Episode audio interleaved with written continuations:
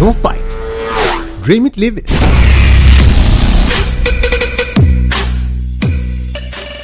Okej Krick, då har det blivit dags att snacka lite hoj. Ja, fan vad kul. Ja.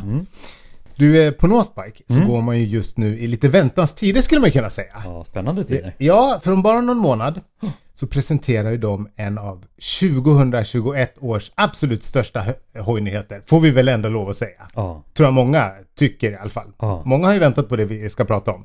Eh, tidigare i år så släppte ju BMW sin R18 eh, som ju är en riktigt stor och, och kraftfull glidarhoj. Och BMW har ju under rätt många år suttit ganska ohotade på äventyrstronen med sin GS ju. Ja. Men deras R18 som då, som, som jag sa, kom tidigare i år, då försöker man sno ytterligare marknadsandelar från Harley Davidson genom att släppa en hoj som förhoppningsvis ska attrahera ja, men de som idag kör en Softail kanske, eller, eller en Road King. Alltså, den, den är inte ful. Nej, den är, den är härlig på något sätt. Ja, Den är väldigt klassisk. Ja, men eh, det som är lite kul, Ja. och det som är den här stora nyheten då inför 2021, det är att HD kontrar Ja. genom att släppa en äventyrshoj som i sin tur då ska ta upp kampen med BMWs GS. Eh, och GS fyller ju för övrigt 40 år i år. Ja, den börjar bli till åren. Ja, eh, och hojen som nu snurrar på sig handskarna då och kliver upp i ringen, det är ju deras Pan America.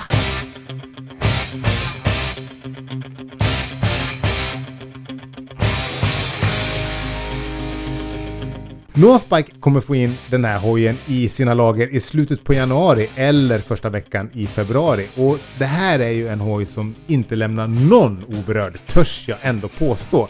Du tycker den är snygg, jag har inte riktigt bestämt mig för vad jag tycker om den. Men riktigt bra design har en tillvänjningsperiod. Ja, så är det. Så att när man ser den första gången så tänker man, åh fy satan. Och nu när man ser den igen så, så börjar allting landa. Så tänker man så här, den där blir ruskigt bra. Jag kan ju tycka att GSen, jag är ju en sucker för gamla, äldre GS.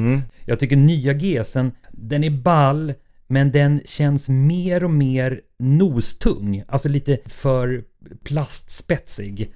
Eh, och där tycker jag eh, Harlin eh, liksom får ett mer lugn i linjerna. Ja, Jag gillar båda. den har ju ett mer trubbigt ansikte. Ja. Lite grann som eh, nya Norden Husqvarna. Den har ju också ett väldigt trubbigt eh, utseende och jag kan gilla det på något sätt. Ja.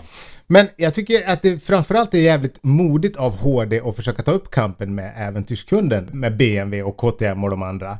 För Panamerican den ligger ju ganska långt ifrån HDs liksom, traditionella image som en liksom, bekväm glidarhoj. Det här är ju en äkta äventyrsmotorcykel, utan tvekan ju. Alla dagar. Jag eh, har varit inne på lite olika forum på nätet och kollat vad folk skriver om den här hojen. Och till en början så kände jag att de allra flesta var ganska negativt inställda till den här hojen. Vilket då fick mig att tänka så att det kanske inte kommer bli någon hit det här. Men sen så funderade jag lite till kring det här. Och det som slog mig då var att jag tänker att de som idag är inne och skriver på Äventyrsforum, det är ju med största säkerhet människor som, som kör kanske en GS eller en KTM eller en Africa Twin eller något liknande. Och de här människorna, de kommer ju aldrig att köpa en äventyrshoj från HD, eller aldrig ska jag inte säga, men eh, HD har ju en hel del att bevisa innan den här gruppen eh, ens funderar på att byta. På samma sätt som att någon som har kört en BMW X5-bil skulle nog inte eh, konvertera och, och köpa en ny Tahoe till exempel. Nej, men precis. Det är ju va- varumärkets eh, makt. Ja, men jag tror inte att det är KTM eller BMW-kunderna som HD inledningsvis riktar in sig mot. För jag tror att det HD vill med sin Panamerika, det är att förhindra att de fortsätter att tappa kunder till till exempelvis BMW då, på, på grund av att den lite äldre kunden idag många gånger går igång på den här imagen som äventyrshojar förmedlar och HD har ju inte kunnat svara upp mot den här trenden då förrän nu. Nej, tänk det var enkelt för den gamla Harley-nissen som har kört panna eller långgaffel eller vad han än har kört.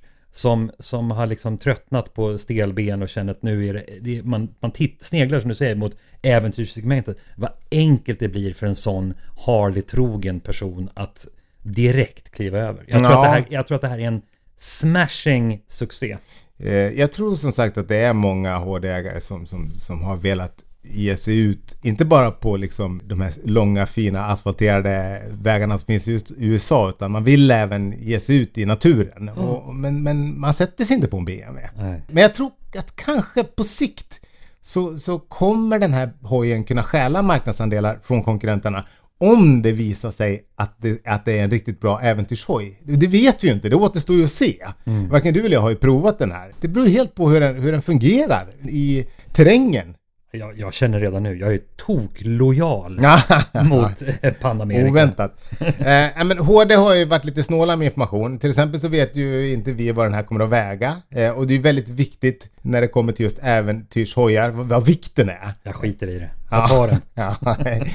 eh, men det jag däremot vet är att Panamerika, den kommer ju med HDs nya vätskekylda 60 graders vetvin på 1250 kubik och på 145 hästar. Så det är ju en ganska kraftig maskin det här. Mm. Dessutom har den ju ett vrid på hela 122 Newtonmeter så att det är ju ingen klen häst det här. Nej. Det är en ardenner. Ja, det är det verkligen. Design är ju väldigt speciell. Eh, och det ja, men vad är det som du säger att den är väldigt speciell? Vad är det du menar att den är väldigt speciell? Nej men äventyrshojar ser ju vanligtvis ut som stora dual sport-hojar. Det här är ju något annat, tycker jag. Ja, den är kraftigare. Ja, den är liksom kantigare liksom. Ballare. jag tycker HD hur som helst gör rätt som behåller mycket av den här traditionella HD-formspråket istället för att bygga en hoj som ser ut som alla andra äventyrshojar. Det, det, det tycker jag faktiskt. För, för jag tror som sagt att det är viktigt för den potentiella kunden att den ser ut som en HD. Mm. Det som jag tror kommer dock bli avgörande för huruvida den här hojen blir en hit eller inte, det är ju priset. HD är ju traditionellt ganska dyra, men å andra sidan så är en GS eller en liksom 1190 Adventure från KTM, det är ju inte heller billiga hojar. Så det ska bli spännande att se hur framtiden kommer se ut för HDs Panamerika. Mm. Jag är ganska hoppfull. Jag med. Jag gillar färgschemat den kommer i också. De finns ju säkerligen kommer den väl i massa färger, men alla de här pressbilderna, eller de flesta pressbilderna, då är det liksom, den är liksom svart i grunden och sen har den liksom vita kåpor och den orangea tanken. Ja. Med en stiliserad logotyp. Ja, sen får vi väl se om den kommer släppas så. Men jag kan hålla med om att den här orange-vit-svarta, den är, den är ball. Ja. Om man vill veta mer om den här hojen, vad ska man göra då? Då ska man kontakta Northbike, ja.